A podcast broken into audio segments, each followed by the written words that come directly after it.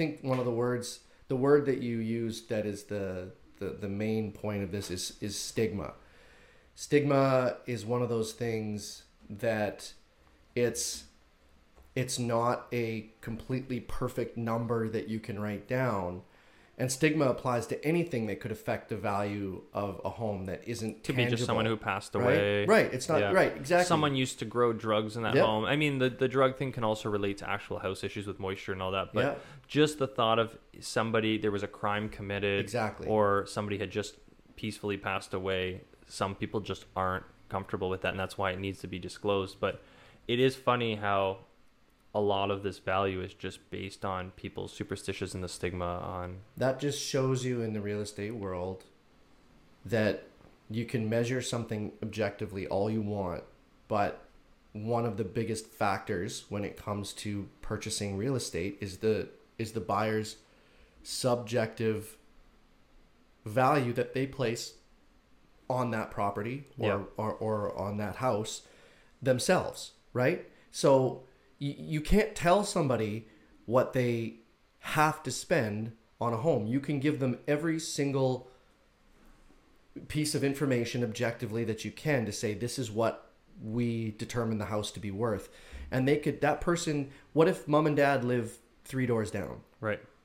and they don't want to lose that house and there's 15 other people writing offers and interest in that house that person might bid 50 60 70 thousand dollars more than they need to to make sure that they end up being Right. the one who gets that house Right. right. so that's fully subjective you know and they consider that I, I guess not an arm's length transaction which means it's you know close to, to home and you, you you shouldn't technically if you had all the facts when you were researching these homes you shouldn't even be using a home like that selling like that as a comparable Right. but unfortunately we don't have all those facts when we're looking up and researching these homes in these areas for clients we, we don't know we just see that that house sold for mm-hmm. this many dollars and then that could affect the value of the home two doors down from it on the next sale and so on and so on mm-hmm. until there's 10 sales that are all based off of that one It can be the smallest thing from like they had a small fire in the back of the house. Right. But it's all been remedied. Nothing's wrong anymore. No fire will happen. But because a fire had happened, people are out. that's an interesting thing that um, I think we've all dealt with uh, at one time or another. And I, I have had a few clients um, get scared off by a previous fire that's happened in a home.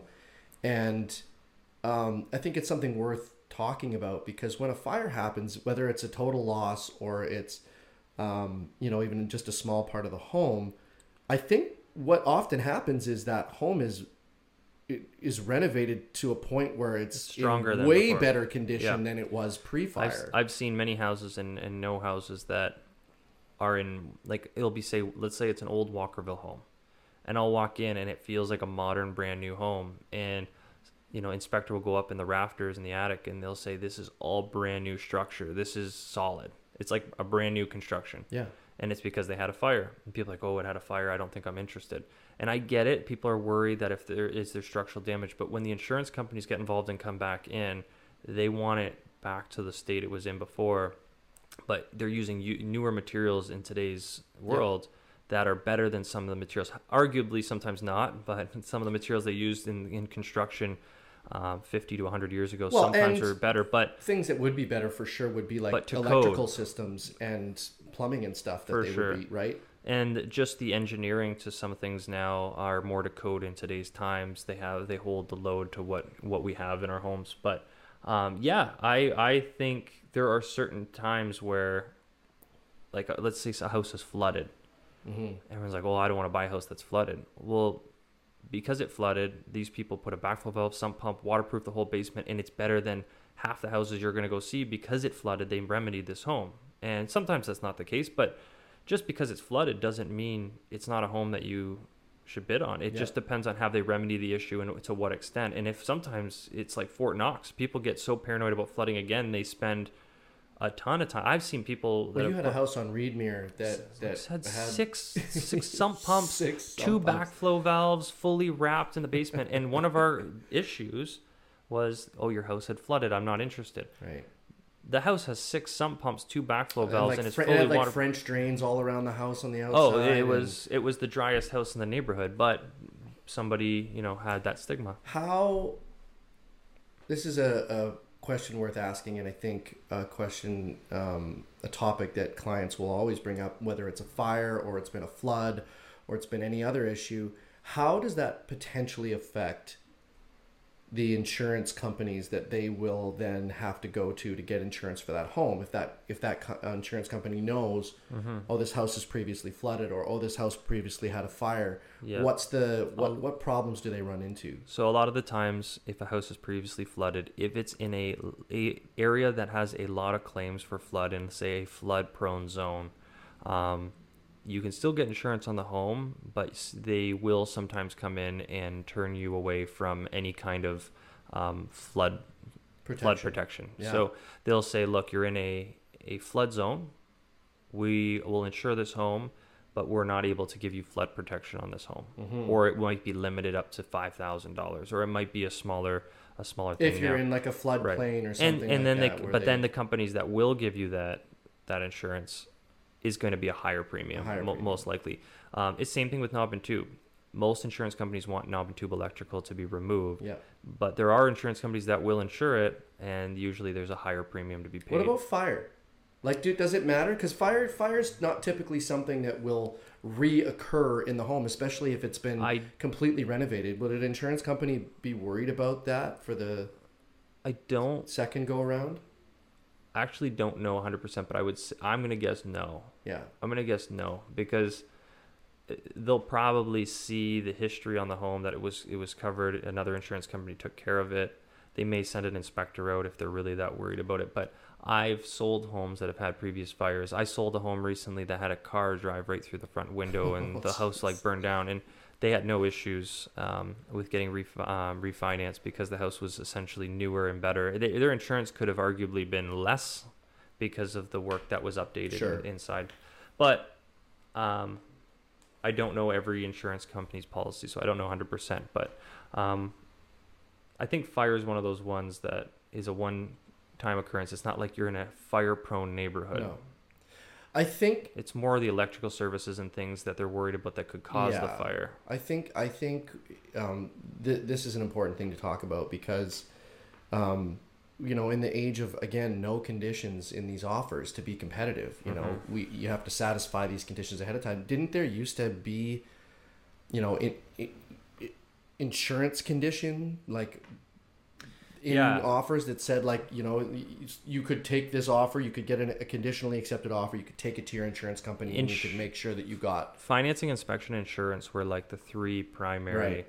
And insurance kind of phased out because a lot of people had the mindset, well, you can't sh- you can't sell, Sell an unsure an unsurable home. So right um, if there ever ran into issues like that, it would somewhat void the deal. Is up to a that is that true? Like if it if if I think there's an argument there, and that uh, the lawyers would have a fight. Both sides would have an argument, um, and I just don't want to ever have to go there. Mm-hmm. No. Um, but um, I think each side has their argument. Like one, you should have done your due diligence. Yep. Two would be the other one saying, "Well, you can't sell a home if this isn't. Un- it's unsurable." Blah blah blah. yeah because you know we we ran into this recently with a home with Kitec Plumbing, at which we talked about previously with Martin Yeah. uh, on a, on one of our podcasts. But Kitec is is is a It's slowly becoming. It's slowly becoming like a knob and tube issue. right. It's a plumbing that that was known to fail um, in, in in various ways, and uh, but insurance companies now. So th- there's Kitec anywhere between a, a house built 1997 to like 2007. 2007, right?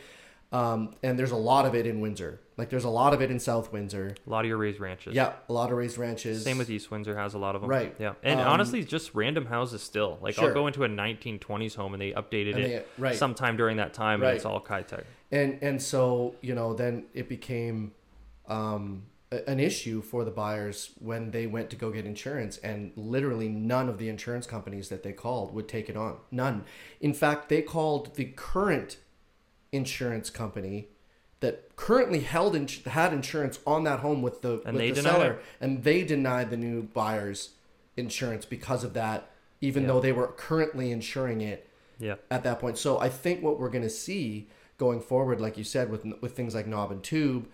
Uh, wiring and this Kitec plumbing is less and less insurance companies are going to want to take on the risk of of having these things, Mm-hmm. and so buyers just need to be aware that if the house does contain those systems, Yep. that they need to make a contingency plan. Okay, maybe I've got to make sure that I have the money to replace this completely Right. because I might not get insured. And for those that don't know what Kitec is, or if you have Kitec, it's usually um, pretty easy to spot. It's it's it's not your newer PEX plumbing that you see that's like red and blue. Um, it's typically like an orange and blue. It will say Kitec on it. Or it'll say PlumbBetter. Plum Better's Um, one. Um, and what's what's wrong with it is it's it's lined with an aluminum, and the fittings are a brass, and the aluminum and the brass I think react together against Yeah. each other, Well, they- and yeah. it causes it to swell, and it gets little blisters, and eventually those blisters and that swelling can cause it to expand and pop. And um, you could be at work right now and if it expands and pops while you're at work, your basement could just be being flooded, Right. and it could be happening in the walls. And the thing is, you can't see it, and you can't check it everywhere in the home. So insurance companies are starting to worry about flood, flood damage, and they're obviously getting enough claims that we're Right. unaware of. Yep. And I think at the beginning that they claim that like one percent of homes, even if that was true, one percent of homes is still a lot of homes. But I think as it's getting older, they're getting they're getting more and more cases of it.